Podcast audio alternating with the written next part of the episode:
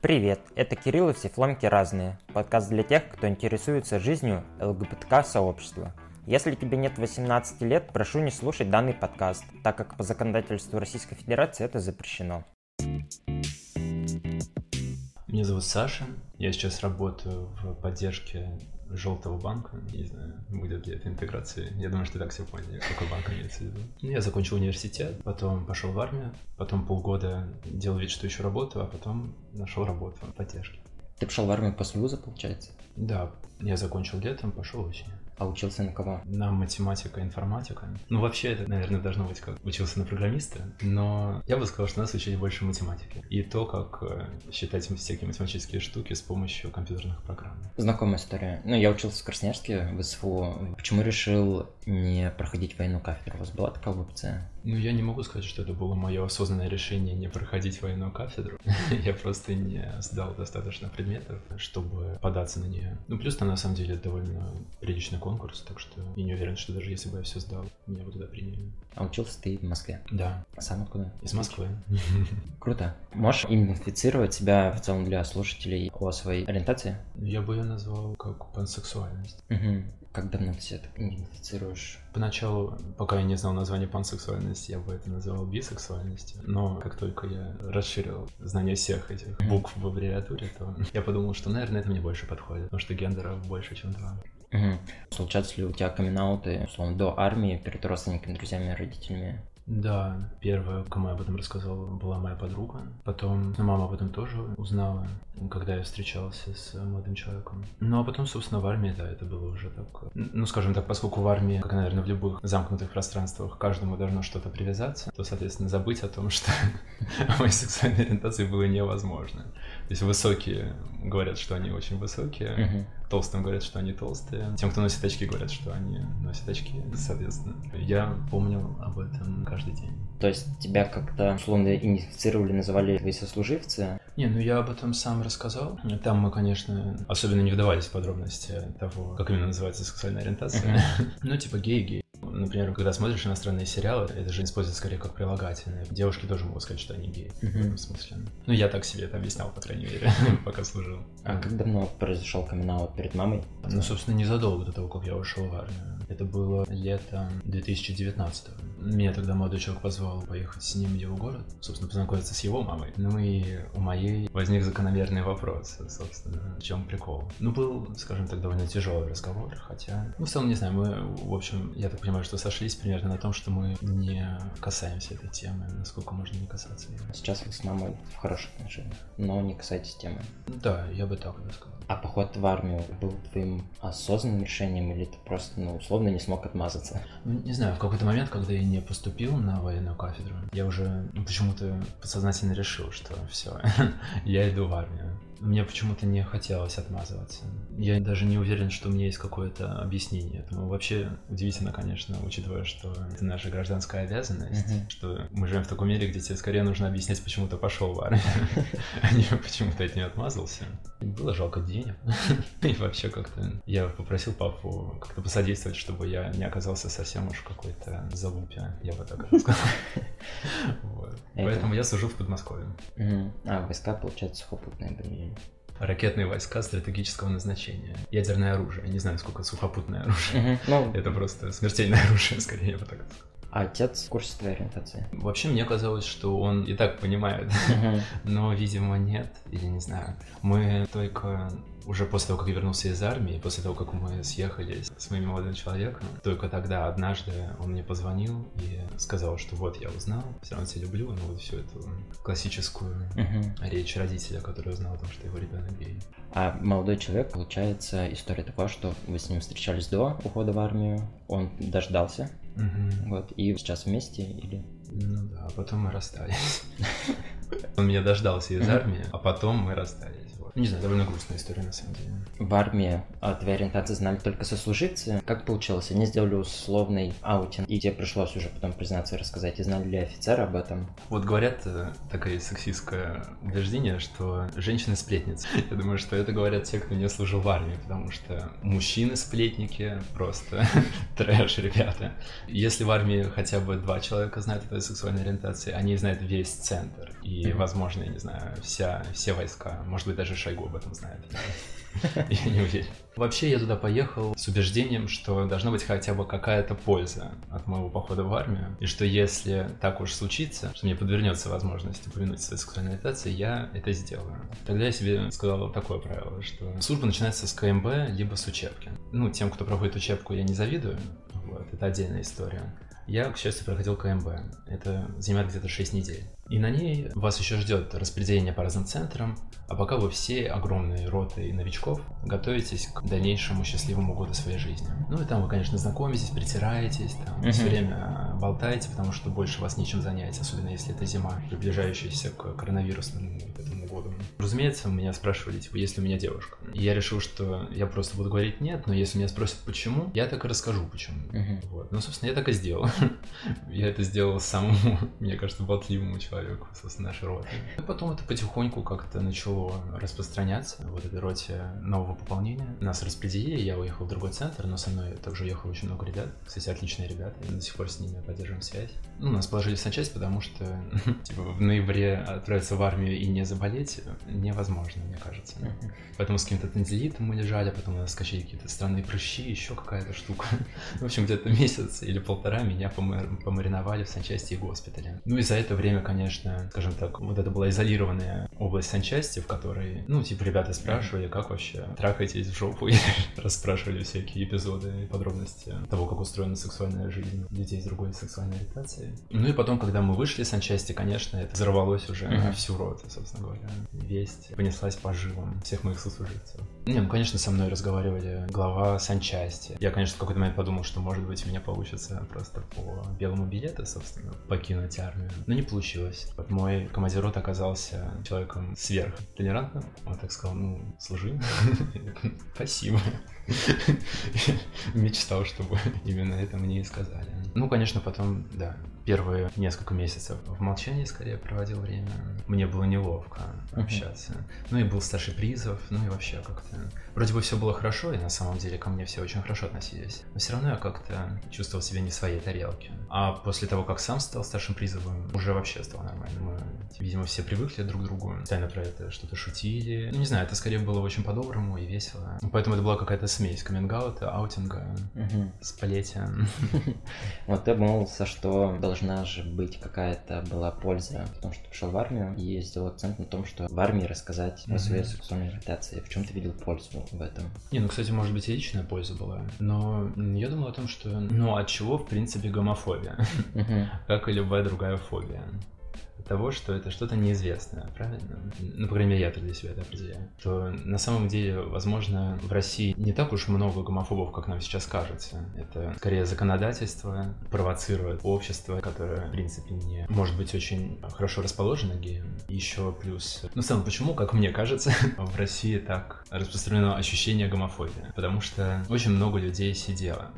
В каждой семье, может быть, если там хотя бы из родственников поискать, кто-нибудь найдется. Но тюрьма очень располагает к стигматизированию гомофобии. Собственно, это люди, с которыми ты не видишься, обычно не знакомишься, потому что все боятся об этом говорить. Ну или, особенно, это может быть старшее поколение. А старшее поколение воспитывает своих детей, и у них это тоже с ними остается. Поэтому я подумал, что если ты все равно в заперти на год с этим человеком, ну, вроде меня, тебе все равно придется с ним взаимодействовать, как-то познакомиться. Может быть, он окажется не таким уж и страшным. И хотя бы на количество человек в моей роте еще на какое-то гомофобов будет меньше. Они могут рассказать об этом своим друзьям, что вот мы там, у нас был такой, там сослужилец. Это вовсе не страшно. А были ли какие-то негативные стороны твоей открытости в общении со сослуживцами, не знаю, физическое насилие, дедовщина? Я бы сказал, что у меня был только один сослуживец, который относился ко мне открыто отрицательно, но меня поразило то, к чему это в итоге привело. Однажды я сел за стол вместе с ним в столовой, и он от меня отсел. Но я, конечно, сразу принял на свой счет. И, в общем-то, не промахнулся.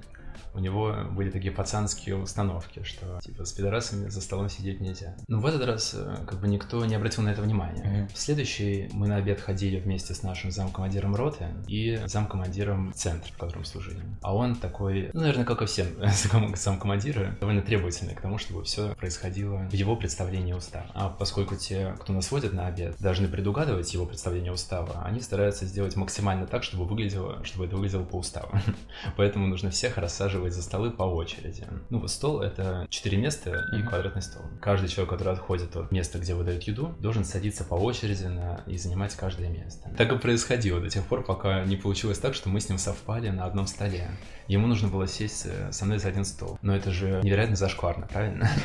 Вот. Поэтому он э, предпочел сделать небольшую хитрость и сесть за другой. Но тот, кто нас водил на обед, э, сделал ему несколько замечаний, чтобы он изменил свое решение. Но тот остался верен принципам. После этого, когда мы уже вернулись в расположение, у нас должен был быть отбой перед тем, чтобы заступать в наряд. Ну вот замкомандир роты вывел его перед всей ротой, он отменил тихий час и начал его отсчитывать за то, что он со мной не сел рядом. И главное, что вся рота тоже начала ему говорить, ты чё, в смысле, он типа норм пацан, ну, имею в виду меня. И в итоге, если до этого мы с ним просто не особенно взаимодействовали, то после того, как его все наругали за его гомофобию, мы с ним вообще стали в каких-то жутких контрах. Я не понимаю, даже за командир роты должен был быть по педагогической части. Но, по-моему, его метод сработал в обратную сторону. Я не понимаю, зачем он это устроил.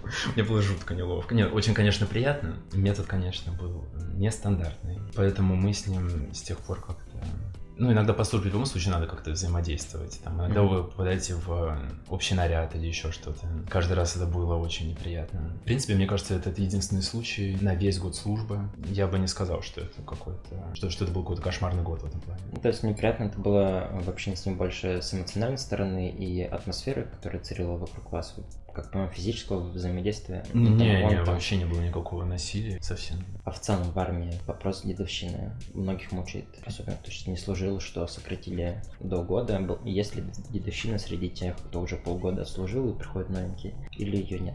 Тут надо понимать, конечно, что все зависит от части к части. Uh-huh. Где-то она может быть процветающей, где-то ее меньше. Я думаю, что в целом то, что сократили до года, положительно отразилось. Дедовщина стала меньше. Но мне кажется, лучше сократить ее до ноль года, и тогда вообще дедовщины не будет. Я за контрактную армию, конечно. А были ли случаи, я уж точно не спрашиваю про сексуальный характер, потому что понимаю, что ты даже себе не мог позволить, потому что был в отношениях, а были ли какие-то намеки от сослуживцев? Признавался ли кто-то еще? Были ли открытые ребят после условно твоего камин? Ну, да, из старшего призыва был один. Он меня так спросил. Ну, вот я слышал, ты относишься к ЛГБТ-сообществу. Такой, типа, ну, я тоже отношусь. Я дали друг другу кулачок. Но он не был открытым. Это я скорее потом распустил сплетни, когда он уже ушел. Он был из старшего призыва. Ну, я же говорю, что это суперсплетнический коллектив, поэтому я не чувствую своей ответственности за это. Тем более он уже уволился к тому моменту, поэтому какая ему разница. Ну, и это не был наш командир или начальник, но это был был военнослужащий по контракту. Мне тоже рассказал свою сексуальную ориентацию. Это скорее ограничивалось тем, что если у нас там оставался... Ну, у вас должен быть на ночь оставаться с вами ответственным, чтобы mm-hmm. там ничего не произошло страшного. Вот.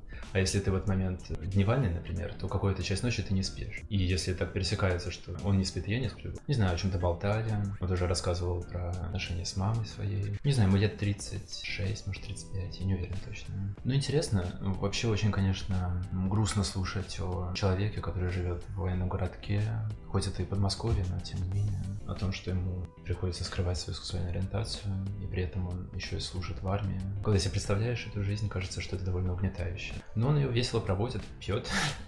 Но, тем не менее, это его был выбор, он же контрактник уже. Иногда кажется, что у них как будто бы нет выбора. Я думаю, что военная служба в перспективе накладывает такой отпечаток. Ты же не сам выбираешь, а выполняешь приказы.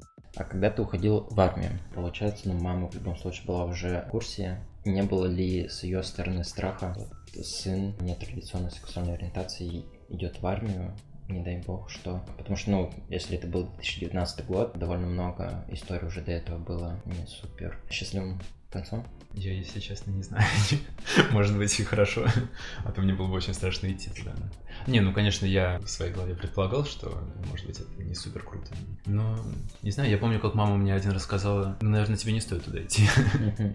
Вот, но я думаю, что, конечно, мама переживала за это, но мы об этом не говорили. Вот, поэтому нормально прошло. Когда я думал о том, что смогу уехать по белому билету, я рассказал о том, что, ну, походу, все знают. Вот, и мама сказала, что не надо декларировать это. не рассказывай, но уже было поздно. А можешь ли ты представить, если бы ты попал в часть, не в Подмосковье, ну, не супер, возможно, даже далекий регион, там, не знаю, на Урал, э, немного южнее. Республику Тыва. Ну, в Тыва. самая дружелюбная для геев республика. Стал ли бы ты на опыте уже в Подмосковье, условно, рассказывать о своей сексуальной ориентации в тех частях?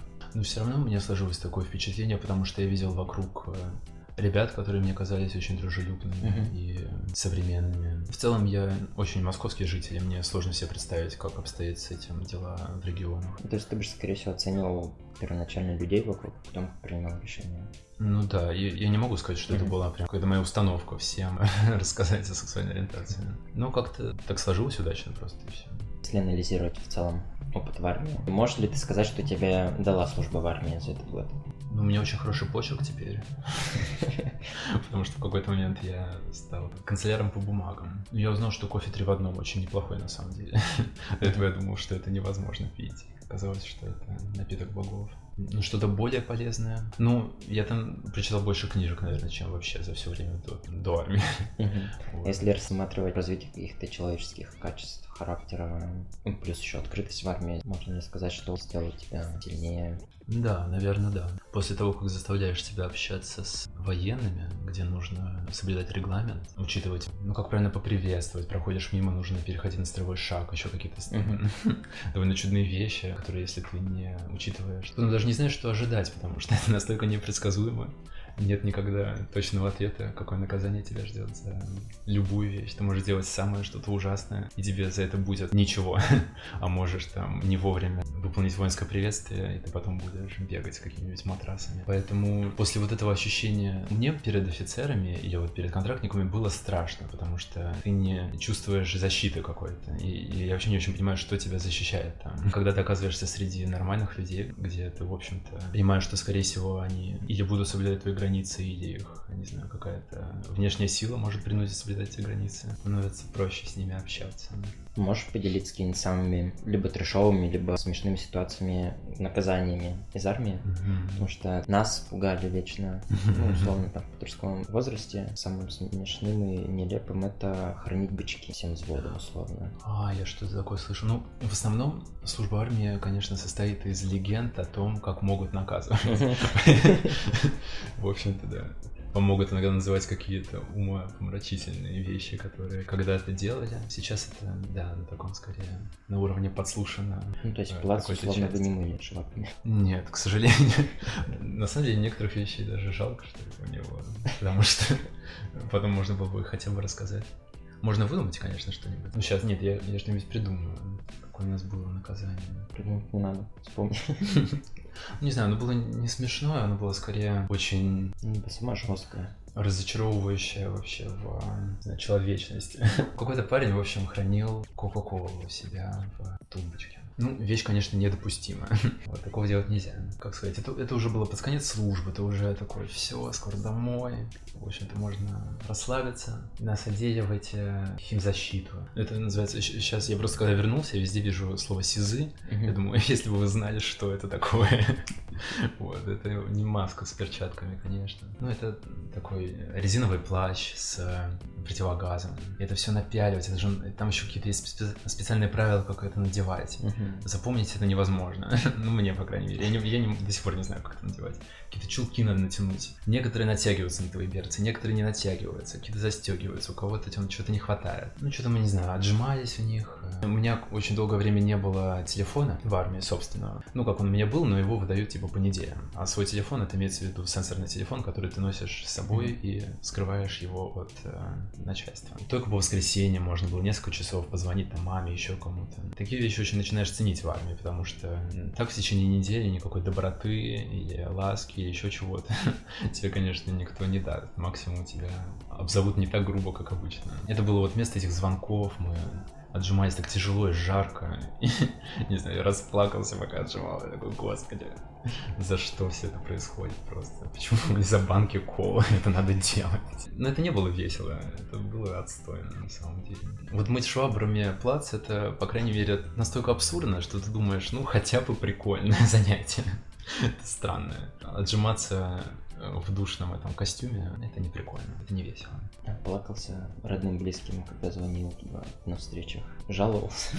Как, как ну, да. тяжело. Может быть, первые созвоны, я помню, что они всегда были с комом в горле. Я звонил маме еле-еле и говорил так, чтобы не заплакать.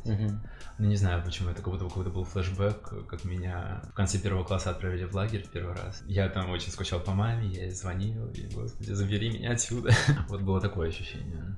Может быть, потому что КМБ действительно очень похоже на пионерский лагерь, я не знаю. Uh-huh. А потом уже привыкаешь. В принципе, именно так, чтобы пожаловаться на конкретный какой-то случай, я бы сказал, что там не было, не на что жаловаться. А вот в общем, что ты целый год вынужден находиться в несвободе, в конце концов с этим смиряешься, наверное. А потом уже ощущаешь, что скоро вернешься домой, и это сглаживает угол.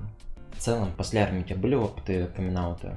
Как ты сейчас себя позиционируешь, насколько ты открыт? Я уже в каком-то режиме, что... А что так непонятно? Я не помню даже, рассказывал я кому-то или не рассказывал. Не, ну вот тогда только с папой созвонились, но он какую-то фотографию увидел в интернете, то есть он сам нашел это, мне не пришлось говорить. Я понимаю, что, может быть, очень многие относятся к этому совсем по-другому, но мне как-то я больше не чувствую этой границы. Супер. С историей с армией закончим. А у меня есть традиционные в конце два таких вопросика. Первый. Uh-huh. Есть карточки с вопросиками, с uh-huh. готовыми. Не я их придумал. Uh-huh. Вот, но они довольно-таки интересные, глубокие. Я их люблю. Поэтому ты сейчас выкинешь. Я тебе прошу ответить на вопрос, который там. Они Не такие. такие да. Touchability. Чего ты боишься? Наверное, я в целом довольно много люблю времени проводить один, но остаться одному я очень боюсь. Угу. Сейчас возник вопрос. В рамках армии можешь ли ты дать совет? Я понимаю, что если бы стоял вопрос идти, не идти, ты скажешь не идти. Но вопрос, если парень нетрадиционной сексуальной ориентации попал в армию, стоит ли ему говорить или нет? И если его раскрыли, случился аутинг, как ему стоит себя, возможно, вести, какие действия предпринимать и так далее? Ну, я бы начал с конца. Если раскрыли, очень велик шанс, что, скорее всего, отправят домой просто с белым билетом и денежной компенсацией, между прочим. Так что можно не расстраиваться. В работодателям в целом все равно, какой у вас билет. Белый, не белый, там по психушке, по каким-то там аллергиям, еще почему-то. Главное, что он есть. Все все понимают. Поэтому, если вас раскрыли, радуйтесь. Вы, скорее всего, едете домой. Стоит ли самому рассказывать? Я в том числе рассуждал с той точки зрения, что уж лучше рассказать самому, чем об этом вы узнаете. Тогда уж либо супер скрываться, собраться. Ну, в целом, кто-то же, например, до армии мог провести всю жизнь так. И, mm-hmm. может быть, тогда именно в армии рассказывать о своей сексуальной ориентации будет довольно тяжело. Это там, как сразу нырнуть в холодную воду, наверное, со скалы. А если в целом уже кто-то об этом знает, ну, я думаю, что все нормально к этому должны отнестись. Ну, либо тоже, опять-таки, могут отправить домой. Поэтому, если есть шанс уехать оттуда, лучше им воспользоваться, особенно если вы на самом деле гей. Угу. Мой крайний вопрос. Подкаст называется «Все фломики разные». Ассоциация у меня была с тем, что все люди разные, истории mm абсолютно разные. На этом простроены в целом все выпуски. Расскажи, чем ты отличаешься от других? Ну, на самом деле, я недавно задумался об одной такой вещи. Я, правда, ее до конца не сформулировал для себя. Мне кажется, меня очень многие вещи, которые, возможно, многих раздражают, меня не раздражают. ну, то есть, я не переживаю, если кто-то опаздывает ко мне. Ну, потому что я сам опаздываю всегда. как на сегодняшней записи, например не знаю, кто-то чавкает. Я как-то, наверное, ко многим вещам, которые именно в данный момент происходят, очень часто отношусь так, как будто бы все в порядке, все нормально. Но при этом какая-нибудь мелочь, какая-нибудь странная, нежная вещь меня иногда так сильно выбешивает. Я бы сказал, что может быть этим. Что ж, спасибо тебе большое, что написал решил поделиться своей историей. Это с твоей инициативы. Если честно, я не сразу задумывался об этой тематике об армии. Я думал, что мне такого в целом человека будет сложно найти. Спасибо большое за участие. Спасибо, что приехал. Спасибо, что поделился такой историей. Это очень-очень интересно. Ну, а тебе спасибо, что записал. Слушай подкаст на платформах Apple, Google, Яндекс.Музыка и CastBox. Подписывайся на телеграм-канал, оставляй отзывы и пиши мне лично. Если ты хочешь поддержать подкаст материально и помочь мне с оплатой монтажа выпусков, теперь это можно сделать через сервис Boosty. Все ссылки ты найдешь в описании. Спасибо, что со мной, и до встречи в следующем выпуске.